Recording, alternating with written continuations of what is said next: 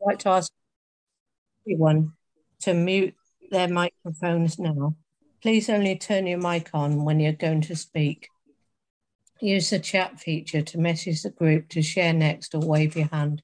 This meeting intends to follow courteous principles of privacy and anonymity. But if you feel your privacy is at risk, please disconnect now. Everyone, please respect the traditions and anonymity. Are you okay with being recorded, Tim? yeah, that's you... fine. Yeah, yeah, that's fine. I have thumbs, thumbs up. Oh, thank you. Sorry, I didn't see. Our purpose the members of this group are committed to practicing the 12 steps as outlined in the Big Book of Alcoholics Anonymous. It is our intent to share our experience, strength, and hope for those who suffer from the disease of alcoholism and addiction, as, as that we may carry out our primary purpose to help alcoholics and addicts recover through the 12 steps. We welcome all 12 step programs here. This meeting is seven days a week, sharing our experience using the Big Book Awakening process, going through the Big Book. If you're new, we are glad you're here and welcome all questions. This meeting will last for an hour, but connection will stay open afterwards to allow all with a desire to share to do so. Please join me in the third step prayer, followed by five minutes of meditation. God, I offer myself to thee to build with me and to do with me as thou wilt. Relieve me of the bondage of self, that I may better do thy will. Take away my difficulties, that victory over them bear witness to those I would help of thy power, thy love, and thy way of life. May I do thy will always. And we've got five minutes of meditation. Thank you. And uh, Lisa, could you read more about alcoholism for us, please? I'm Lisa and I'm an alcoholic. A portion of chapter three, more about alcoholism. We learned that we had to fully concede to our innermost selves that we were alcoholics. This is the first step in recovery. The delusion that we are like other people, or presently maybe, has to be smashed. We alcoholics are men and women who have lost the ability to control our drinking. We know that no real alcoholic ever recovers control. All of us felt at times that we were regaining control, but such intervals, usually brief, were inevitably followed by still less control which led in time to pitiful and incomprehensible demoralization. We are convinced to a man that alcoholics of our type are in the grip of a progressive illness. Over any considerable period, we get worse, never better. Thank you, Lisa. And Tim's our speaker will now share his experience. What topic did you choose, Tim? Well, uh, one will develop. It will ferment during the course of my okay. talk, if I may. So, is that all right if I just That's develop fine. one? Yeah, thank, thank you, Tim. You. Over to you. Lovely to see a few faces. A little more wouldn't hurt. It's always lovely to see the people I'm talking to. All I can see, yes, lots of black screens I can see. But anyway, my name's Tim. Uh, I'm an alcoholic. Uh, well, that's a very important statement in itself. I am an alcoholic, not was an alcoholic. I've got alcoholism, not alcoholism. And that's important for me to remember because uh, my last drink was on the 24th of July, 1993, which by any rec- reckoning is, well, it's quite a long time ago. It's over 29 years since I've had a drink. I'm in my 50s now. Um, I look it in daylight in this in, in Zoom in the evening with low lighting. It, gosh, it can take years off. But it's been a long time since I've had a drink. And a person might conclude, well, it's over. Alcoholism is over. And is it, let me just go and turn a light on this moment. That's a little bit better. There we go. There's a meeting here in London. I'm in London. There's a meeting here where uh, the name of the, the name of the meeting is "We came for the drinking, but we stayed for the thinking." And I think that the majority of the people in the room are a few months sober, if that. There's a fair amount of relapsing, and almost none one, no one's completed the steps. If I were them, I'd still be worried about the drinking bit. Let's sort that out first. And you know what? You sort the drinking bit out, the thinking bit sorts itself out. Because to sort the, I'll tell you what, I, to sort the drinking bit out, obviously you've got to be physically sober. Being physically sober really helps with sobriety. It really helps to be sober in order to understand what people are saying. It's hard enough when you're sober that if you're zonked out on alcohol or frankly anything else, the chances of anything going in are pretty remote. Often I talk to people in AA who are. I'm nothing. I've no, opinion on whether anyone should or should not be on medication. But I tell you, a lot of people in AA, it's you feel like you're having a conversation with a brick wall because nothing's going in. If they need to be on medication, fine, but there are communication problems sometimes. Uh, and that's not advice, it's an observation. Uh, to do something about my drinking problem, I had to, and this is bad news. If if if you're not familiar with how AA works, this will be very bad news. Form a relationship with a power greater than yourself, which you spend the rest of your life serving. That's pretty tough news. Now, you only have to swallow it a day at a time. My laundry, my dishes, the other things I do. If I stacked up in my mind all of the laundry I have to do for the rest of my life. What an order. I can't go through with it. I can handle a day's worth of laundry. I can handle a day's worth of, of serving God. But before that's going to make sense, I've got to explain why I think that's necessary those little steps on page 59, they're sneaky little things. They look so plain, so ordinary, but they're a, they're booby trapped. Don't start the steps unless, unless you're willing to be booby trapped by them. And I'll tell you what I mean. So, step one is very simple. Very simple. And sometimes people make a great big meal out of it the steps were designed to be taken by people who were barely off the alcohol and they, it didn't require a college degree. It didn't require highlighter pens. They didn't have, or whatever you call those marker pens in America. I know they're called something different, Sharpies or something. They didn't have any of those. um, they weren't necessarily educated the steps work for people without an education, so the understanding of them has to be simple. Step one is really simple. I'll tell you what it is for me. When I drink, I drink too much. Why? Because I do. Not because I'm dumb, not because I'm mad, not because of my childhood, not because of bad influences, not because I've had a bad day. I drink too much because that's how I drink.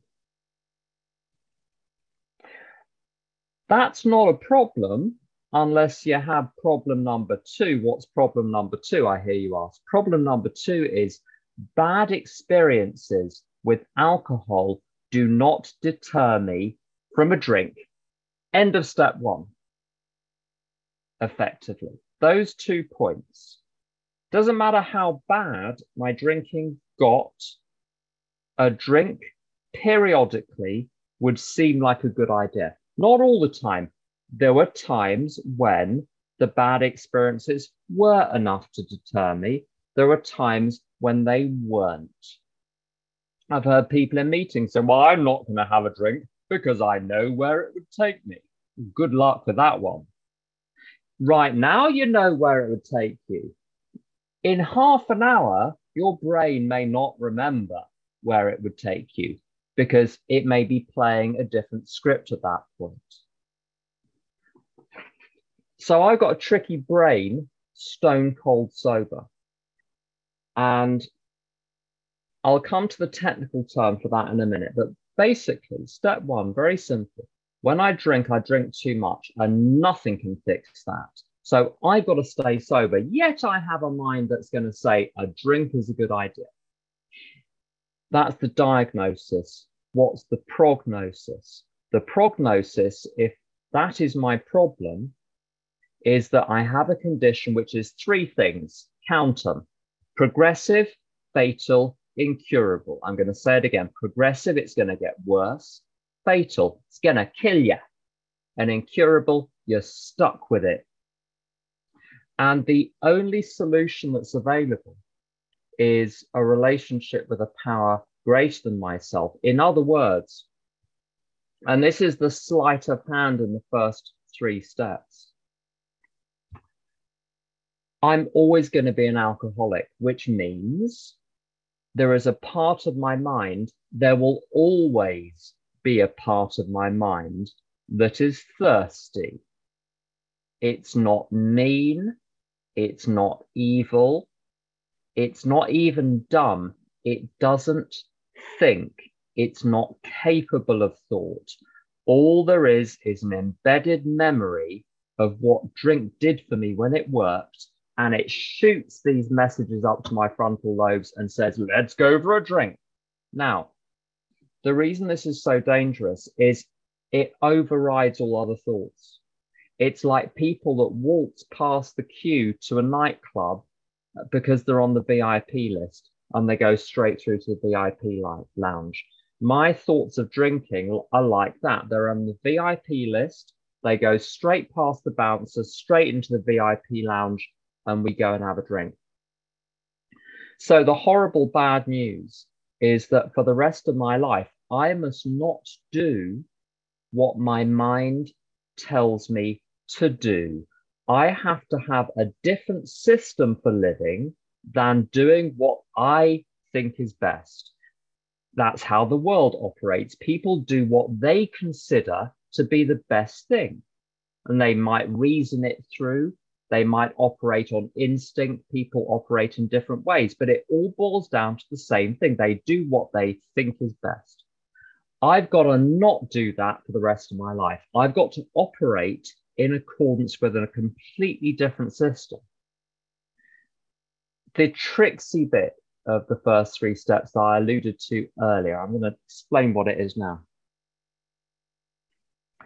In step two, it says we came to believe that a power greater than ourselves could restore us to insanity. And you're like, wait, wait, whoa, whoa.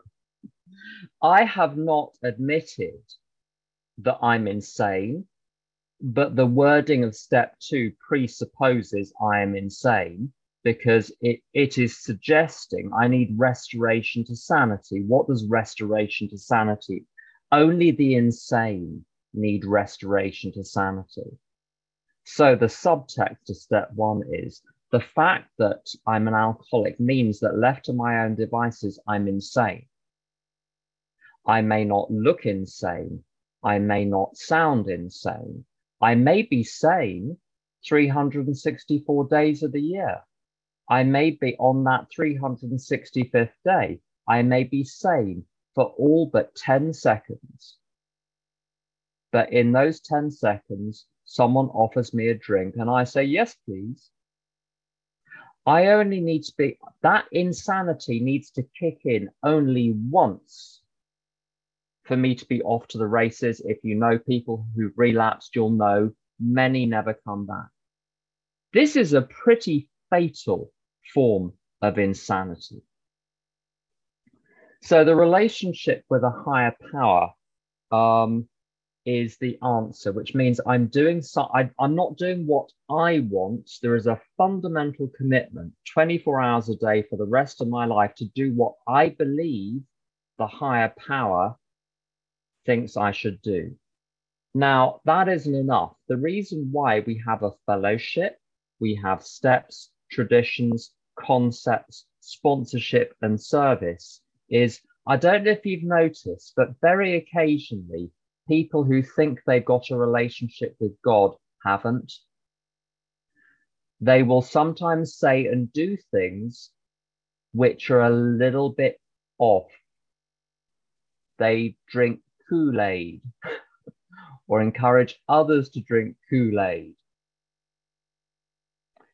Um, let's not name other names. Point being, the capacity for self delusion is staggering in someone like me and in most alcoholics I've known. So it requires a system. You can't just say, well, I shall put myself in hands of God and think it's going to happen because it won't.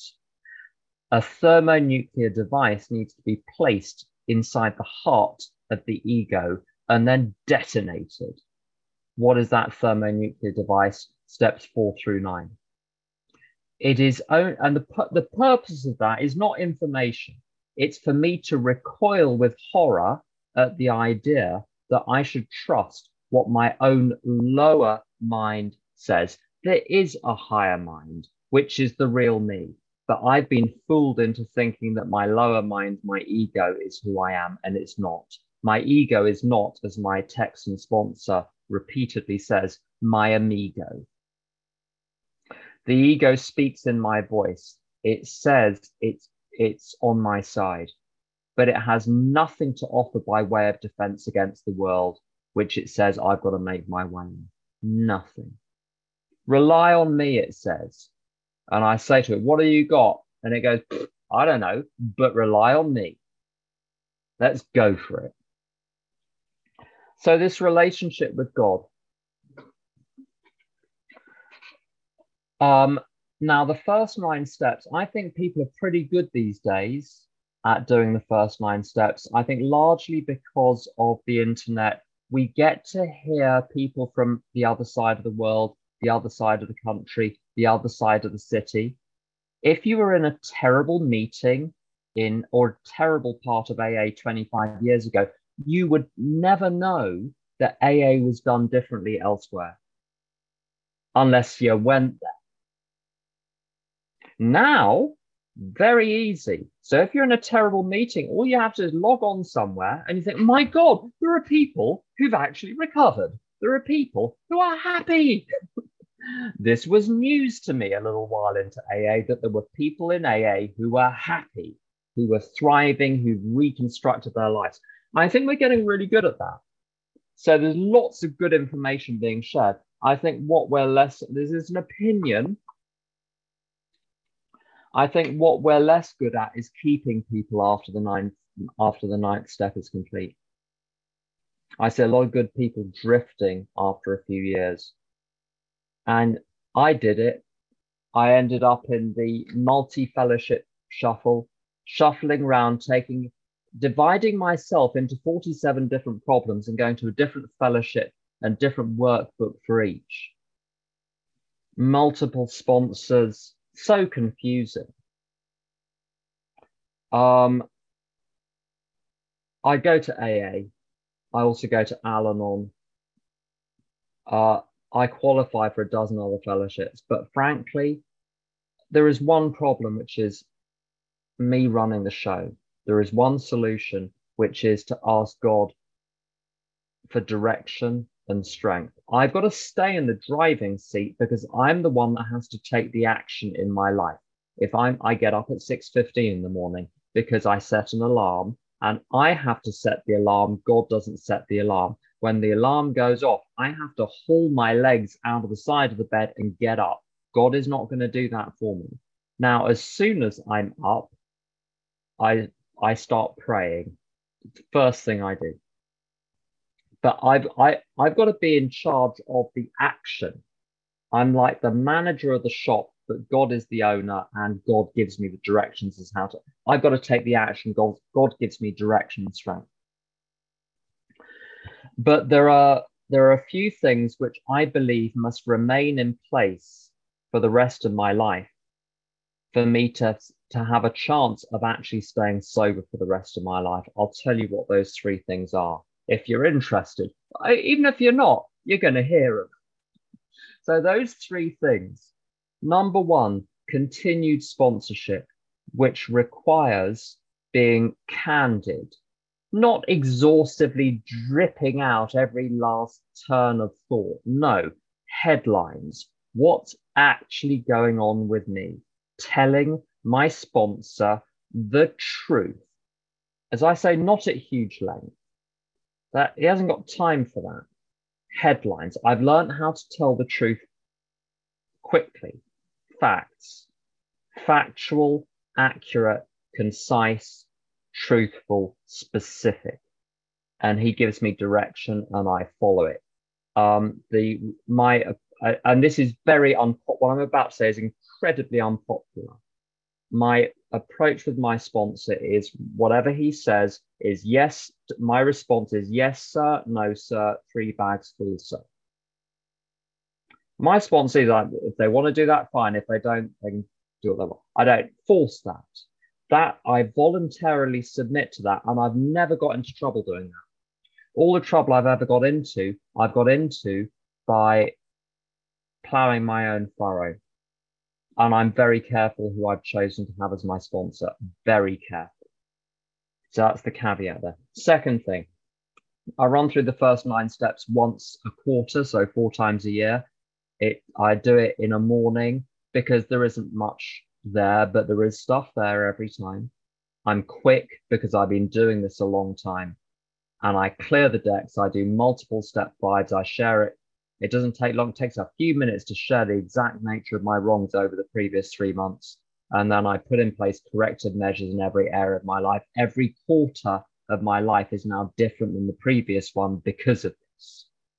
I don't wait till the muck hits the fan. I I pre- preemptive strike against the resurgence of the ego. And the third thing is, I'm a, I've become the most crashing bore when it comes to God. When I'm when I'm not attending to something, when I'm not working, when I'm not talking to a sponsee, when I'm not watching the latest thing on Netflix or playing the piano or doing the other fun things that I do. When I'm not doing that, I am thinking about God, I am talking to God, I am meditating, I'm listening to meditation uh, uh, uh, books. Um, uh, because I know how I know that that is the core of my life. I'm going to finish on this. In the big book, it it that it says that consciousness of the presence of God becomes the central fact. I, about 27 years sober, even into 28 years sober, I was thinking, technically that's true. God is the central fact in my life, but the consciousness of the presence of God is not. Today it is because I made the decision I'm going to make, I'm going to become obsessed with the relationship with the higher power. I'm going to have that as the absolute core of everything. I'm going to nail this, not in terms of expertise, but in terms of diligence and loyalty to my higher power. And I can say that the consciousness of the presence of God is the primary fact of my life today. And all it required, I'm not good at the spiritual stuff, I'm terrible at it, but I'm now diligent and single minded. That comes first. Everyone's got their own path. I've got my own path. If you send me a message, I'll tell you what it is. May be good for you, may not. Doesn't matter. But to find one and follow it. So that's my topic is having a consciousness of the presence of God how about that for a topic? There we go. That's enough for me. Thanks for listening. Thank you, Tim. Amazing as always. The meeting is now open for participation on or questions to anyone from anyone. Please limit your sharing to under five minutes. And our chairperson will be responsible for keeping the meeting on topic. The topic for tonight's meeting is sorry, could you repeat that, Tim? Yes, consciousness of the presence of God. Thank you. If you do not have any experience with this topic, as it is outlined in the Big Book of Alcoholics Anonymous, we ask that you limit your sharing to questions only. Um, Lisa, would you like to go first? Thank you, Sue. Um, I've really enjoyed your share, Tim. Thank you for um, sharing on your journey in AA. Um, my question really is because I, like you, went through adult child Al Anon, um, you know, blamed it all on my family history, my alcoholism. But I'm really struggling at the moment. Um, just listening to you talk about that lower mind and higher mind, I it's my emotional state. You know, you haven't had a drink for 29 years. I went seven years without a drink and I drank again. So I didn't have step one. But it's my emotional state. It, it's those character defects because I haven't worked the steps. How do you? You did say that you redo the steps, you know, regularly. But I my emotional state with my son is just something that happens to me that um, I just become this emotional wreck, really. And I just need to, to sort of ask that question about the emotional pain that your family can cause you.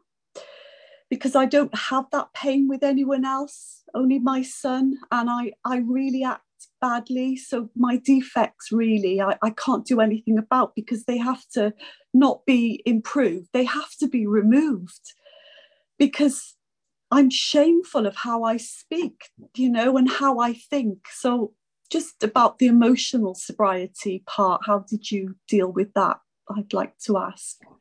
I think that's an excellent question, and that's a very common question, and you're not alone. That's a very common difficulty. Um, uh, feelings.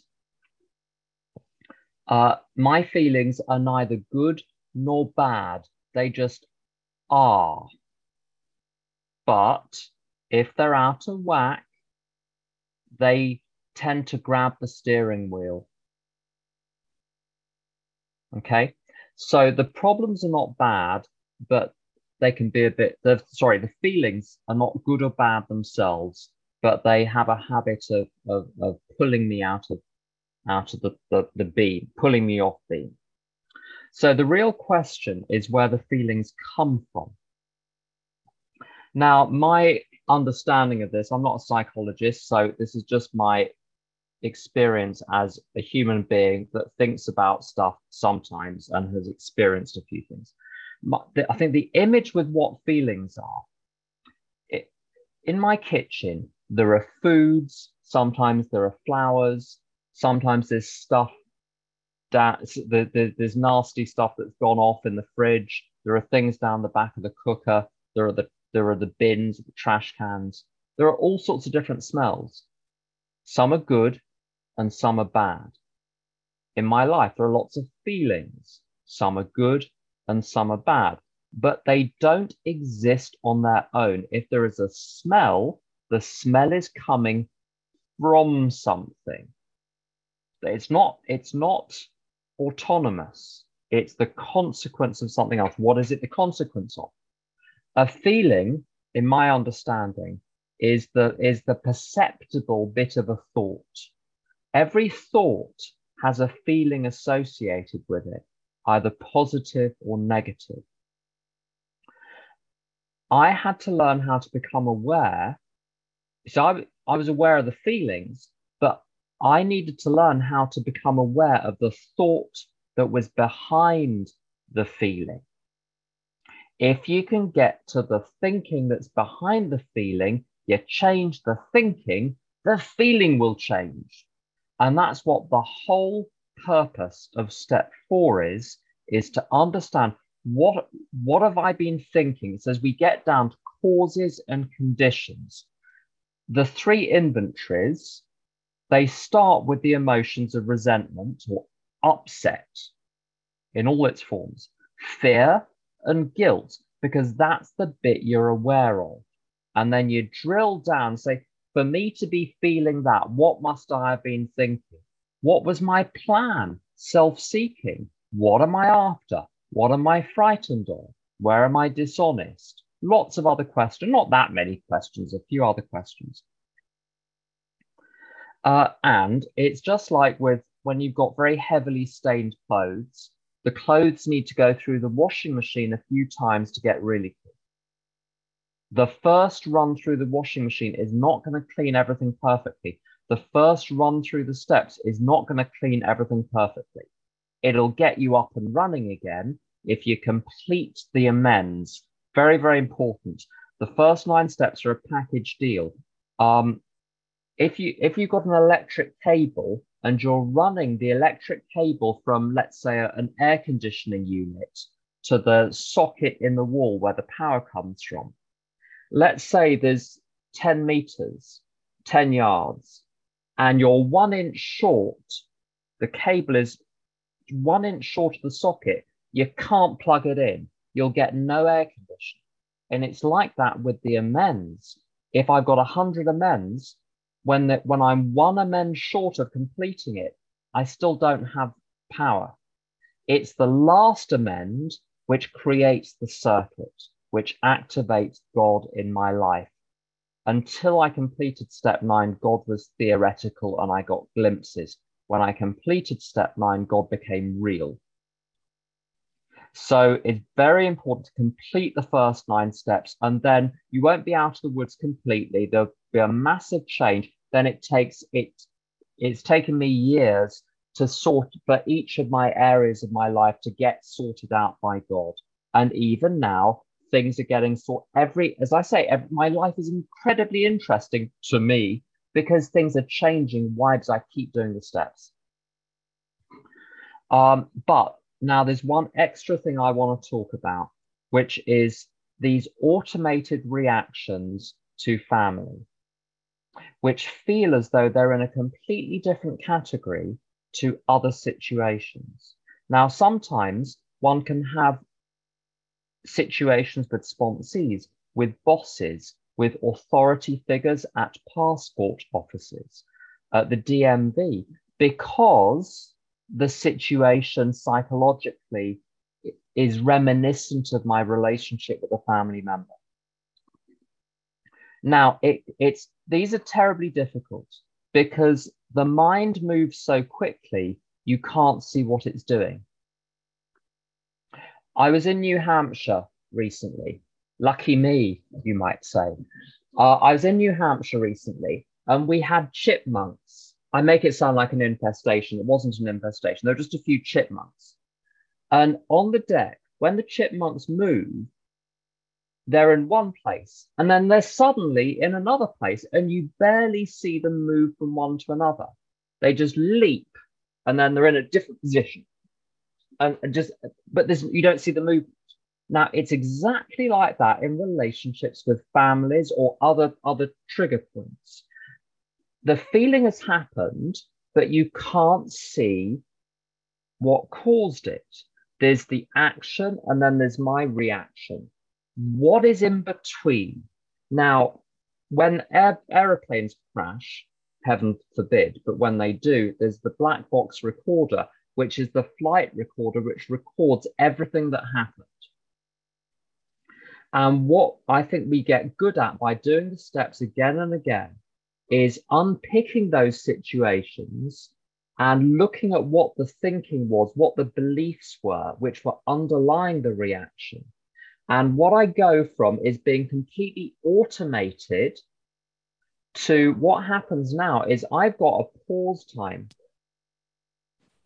And in that pause, Tom, my friend Tom says, you get one second pause for every year of recovery.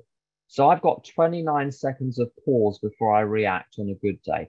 I was on the phone to a doctor's surgery about my uh, very elderly mother. She's in her, she's thousands of years old. And I was on the phone to the doctor's surgery trying to get some information, and they were being obstructive, or at least I perceived them to be. I think, no, I think they were being obstructive. They weren't being as helpful as they could have. I got someone else later, they were much more helpful. Anyway, in the pause time before I reacted, I was pausing for so long. They hung up because they thought I'd hung up because I was silent for so long without reacting. Um, now, joking aside, the pause is something which develops. But more than that, those very, very tense situations, what what has what? to happen is what is I have to find my what my underlying belief is.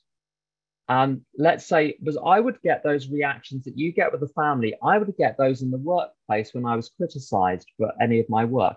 I would get an email with client feedback in the subject line, and my whole world would turn, turn upside down. My stomach would start churning, my heart would start beating. Um, I had to train myself over months and years to think differently. It was my underlying beliefs that I was so my I my three things: identity, value, purpose. Who am I? How much am I worth? Why am I here? Was invested in something in the material world. That's where it's all coming from. Those beliefs, we've got to, I think we've got to uncover them and then work very deliberately on changing the beliefs about who we are, how much we're worth, how much we're worth, we're of infinite value just because we exist, page 28 of the big book. And why are we here? To bring light, to wake up, have a spiritual awakening, help others to have a spiritual awakening. But that needs to be not just understood in passing, that needs to be deliberately fostered. And I spend maybe two hours a day with deliberately fostering thoughts like, I am a perfect child of God. What God wants for me is health and happiness and harmony and love and joy and peace and connection. What God wants for Susan, what God wants for Mary is health, happiness, harmony, love, joy, peace, and connection. God's will is going to be done through me in their lives. God's will is going to be done through them in my life. I've got these new tapes which are running the whole time so that when disaster strikes, and some tough stuff has happened in the last three months, when disaster strikes, not only do I have a pause, but it doesn't worm its way in the way it used to. So I'm sorry that's a long answer, but it's because the answer to the question is a long answer. It's not a simple, just look at this page, you'll be fine. It needs explaining this. So um, apologies for going on about that, but I'm going to shut up at, that, at this point. Thank you. Psychologist. Wendy? Hi, Wendy, alcoholic addict, compulsive overeater. Thank you so much for sharing. Um, I got so much out of it. The whole time everyone shared, uh, something was running through my mind. Um, something that transpired uh, yesterday and the absolute poor behavior I had um, you know, I had a rug and somebody, my son, who's stubborn like me, um, I want to go, oh, he's stubborn. Where did he get that from? But I'm stubborn too. Didn't like where I put a rug down. And just because he's stubborn and doesn't go along with what I want, we have a tendency to battle more. And um, I had taken him to the holy house in the morning and they were talking about respecting parents. So I turned this rug issue into a you're a sinner. you're a sinner now. It said respect your parents. And I made this big fiasco and I fought. And the reason why I wanted this rug that he didn't decide that he agreed and liked was because I was trying to protect the carpet underneath and he did not want the rug here. We got into a huge huge uh, fiasco. And now I've turned my son into almost Satan over a rug. But this is who I am, you know. And and I made it about respecting parents and this and that. And then somebody called me from the program and was doing like an 11, you know, verbal like 11 step with me. And so I shared what happened. And what I found out was I convinced my son that he was defective I convinced him that he was disrespectful. Um, I verbally attacked him. And the truth is, the real truth is, I am in financial fear. And if my rug gets destroyed, the rug underneath the rug, who's you know going to take care of me And then the real fear is it's not about my son being disrespectful. It had nothing to do with my son, it, everything had to do with me. So God bless the people in our lives who, um, you know, help us grow and learn. Um, when I got off the phone, I knew I needed to make an amends because I, I shamed him, I guilted him, I made him feel like a bad child. And the truth was, it was all based on my fear of not having enough. And if I don't have enough, nobody's going to want to be with me, which is another fear. And I'm going to be alone the rest of my life. So, one fear, the fear of being alone, led to the fear of not having money. You know, it was just like this dominoes effect. But but conversing with him, I had this poor kids, you know, almost into a center type position just based on my fear alone. I can't guarantee that's not going to happen again. I cannot, in my position, I can make the amends, but it looks like in my life, right with where I'm at right now, it's probably going to transpire again.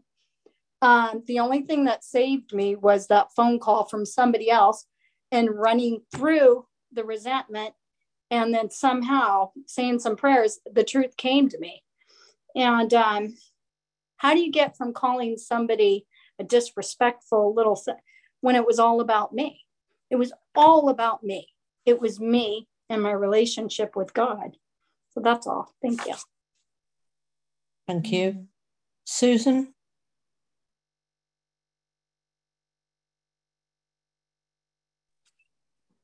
Hi, everyone. I'm Susan, and I'm a recovered alcoholic. Thank you, Tim. Really, really, really I was going to say enjoyed your talk, but it was more than enjoy, it was learning. And um, you can't know too much about this program and how um, how you can improve yourself to work it or work work to improve yourself. Anyway, I have a problem because when I talk to people it's like everything ends in fear. But to me, everything ends in abandonment. That I was abandoned. Well, my family was abandoned by my father when I was a kid. And um, every relationship I ever had, it was a fear of the person abandoning me and that's how I still think. And when people start talking about fear, fear to me is nothing because um, abandonment is more. And I don't know if this is wrong or what I should be doing with it. I just, um, anyway, could you give me a quick little answer? I don't want to take up too much of your time. Uh, I'm happy. I think I'm happy to. I think you you raised a, an interesting point there, Susan, about abandonment. Um, in my case, and I'm probably not the only one, the real abandonment is when I abandoned my higher power. It was when, at some point in my prehistory, it's as though God was saying, just be part of the choir with me. Every everyone's together, everything is one. There's just this one what imagine a sort of oneness of beauty and music and light. And I say, I no, no, no, I want the solo. I want to be special. I want to stand out. I want to exist. I don't want to be, I don't want to melt into the background. You know that line in the 12 and 12? A worker amongst workers. Everyone groans at that because, well, who am I then? The hole in the donut. I did not want to be just dissolved into the universe. I wanted to exist. I wanted a name. I wanted to look a particular way. I want to achieve something. I want to have things. I want me to be over here and you to be over there. I want people to disagree with. If everyone agrees, who am I? If I've got people to disagree with, I'm something. I have an identity now. Any identity I have is me abandoning God. But that's a, you see, my ego does not want me to know that. If I realize the problem is that I've abandoned God, I think, oh my God, I made a terrible mistake. Look at the results I'm getting from thinking I'm a physical body running around the material world, largely made of water.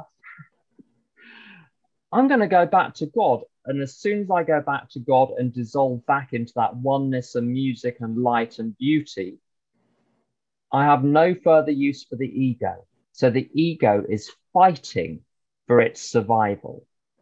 What does it do? It it blinds me to what I've done, but it can't conceal it altogether. So what do I see? I see everyone else abandoning me. I see abandonment wherever I look. But what I'm seeing is my own abandonment of God. But I see it all around me. Whatever I repress in myself, I will. What the, the, a friend of mine, an acquaintance of mine, he's not a friend, an acquaintance of mine. I, I'd love him to be a friend, but he's an acquaintance. Says, if you go through the world thinking that you're nice, but surrounded by lots of people who aren't, you're surrounded by people with problems. You're surrounded by people with issues. You're surrounded. It's very fashionable to say, oh, in the world we live in today, the world's gone crazy. Lots of things like that. Yeah, everyone's at war with each other. But you think you're the nice one with tears of, of, of, of sympathy dripping down your face. What he says is, you're the one with the issues, but you don't like to see them but you can't get away from your rejection of other people, so you see them as rejecting you. The truth is, I cannot be abandoned because when my mind is open, I'm connect, I'm just connected, I'm just fine. So the block is within me and then gets projected out. And that is, if those ideas are not familiar, they're not going to go in straight away. So if they haven't gone in, don't worry about it. Took me years to get it, but you've got to start somewhere. So I don't know if that has helped or hindered Susan, but that's my take on abandonment. Thank you.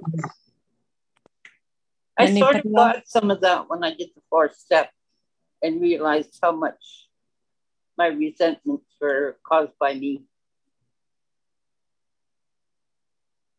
Great questions, Susan. Anybody else got any questions or like to say anything? Michelle's got a hand up. Michelle, please. Hi, everybody. I'm Michelle. I'm an alcoholic. Thank you. Thank you, Tim. I, I took so many notes. I learned so much. Um, just along the lines, I guess, of what, what was said before, um, I'm uh, just a year sober uh, after a relapse, um, and I had you know four and a half years. But um, you know, I I am able. I'm, I'm dealing with this incredible fear of um, public speaking. Um, I am leading a meeting in regular AA, and you know, all week I'm I'm praying my butt off for for to for god to to take away this fear. And it's just not going you know and and in other aspects of my life i feel like i can either ask for the the defect to be removed or i can turn over the issue to my higher power. But this this thing is like you know got me. Um it's a really tough one. And i don't know if it's if it's a situation and I've had this my whole life, you know, this fear of public speaking. But even in AA, where honestly people don't give a hoot what you say, you know what I mean? And there's no like judgment and all that. So it shouldn't be an issue. But, you know, I guess my question is to you is, you know, are there things, are there, call it character fears that just that just hang on for a while. I'm new at this, so I don't really know about that. Thank you. Yeah, that's a that's a really good question. And if you know anyone who is 20, 22, 25, 27 years sober, and you get them to tell the truth, you'll get you'll hear and maybe at any length of sobriety, you'll hear them say similar things about something or other. And the trap that I fell into was thinking, this I'm just going to have to live with forever. I guess I'll just have to put up with being upset about whatever it is. Um, so much so that actually there's a rabbit hole I could go into, but I ha- I actually had resentments against certain laws of physics for about 23, 24 years so, but they were ugly. But what it all, you see, it, all fear boils down to a single thing, I believe, which is death. There, I said it. Um, if I believe I'm a physical body, doomed to decay and die, my biologist friends, of whom I have none, uh, reliably inform me that as soon as you're born, you're disintegrating. Uh, your skin ain't never going to be as good as it is the day you're born. Um, planets die. Stars blow up. Universes, I'm told by my physicist friends, of whom I have none, will eventually collapse and be replaced by other ones, or there may be many universes but nothing la- nothing in the material world lasts. Everything is spreading out. And there's a, there's a Woody Allen film where this kid won't do his homework, and he's seven in Brooklyn. And his parents say, Why won't you do your homework? He says, The universe is endlessly expanding. What's the point? A friend of mine first became depressed when he was, I don't know, a fifth grader, a sixth grader. If you're British, you'll have to look up what that means. 10 or 11. And it got to the end of the summer and he realized that the summer was going and that summer would never come back. And there was going to be the whole of the autumn and the winter and the spring before another summer. Um, my uh, what what do you call them? White whales after Moby Dick, um, the novel. The nemesis, the thing, the the one thing which is going to get mine was about environmental stuff, and I still give a ton of money to environmental causes. I still think it's the right thing to work towards that as my personal view. There we go. Some people disagree. Fine. That's not the point. The point is I would wake up with panic attacks in the middle of the night thinking about the environment at 20 years sober. I don't anymore. I still, in the material realm, treat it as super important. But when I realized I'm the actor playing a role in my physical form, I could care less ultimately what happens to the character my job as an actor is to do a good job playing the character. If you're playing one of the parts in Macbeth, there's going to be blood on the carpet by the end of the show. If you, as the actor, identified with the character who's going to get stabbed or whatever else, you're going to go down with the character, you're going to go down with the ship. So the answer to all of those fears that won't budge, it's the last place the ego is hiding. Because what it wants is for me to believe I am a physical body and I'm in danger. And there's nothing more dangerous in the world than having other egos looking. So I understand why you've got that fear, because I had that as well. But it the, the answer is it's not tackling the fears one by one. It's recognizing I've got false beliefs in there and those false beliefs need to be overturned. And whether you use A Course in Miracles or Emmett Fox or um, Ernest Holmes or Buddhism or whatever else you use, a system which reminds me on a daily basis that I am spirit that happens temporarily to be running around in a physical form, then the fear goes. And um, I don't hold with having fear. When it arises, I deal with it by going to straight to God and affirming spiritual principles. At the moment, I'm getting a lot out of Ernest Holmes. I'm getting a lot out of Emmett Fox and A Course in Miracles. There have been different things at different times, but I've picked a system of thought and I've gone with it, and it is it has swept those fears out of my life. That's what I've got on Thanks so much, Tim. Excellent. Thanks um, for a great talk tonight. And um, that brings us to the end of the meeting. Could someone please step in and lead the after meeting, please?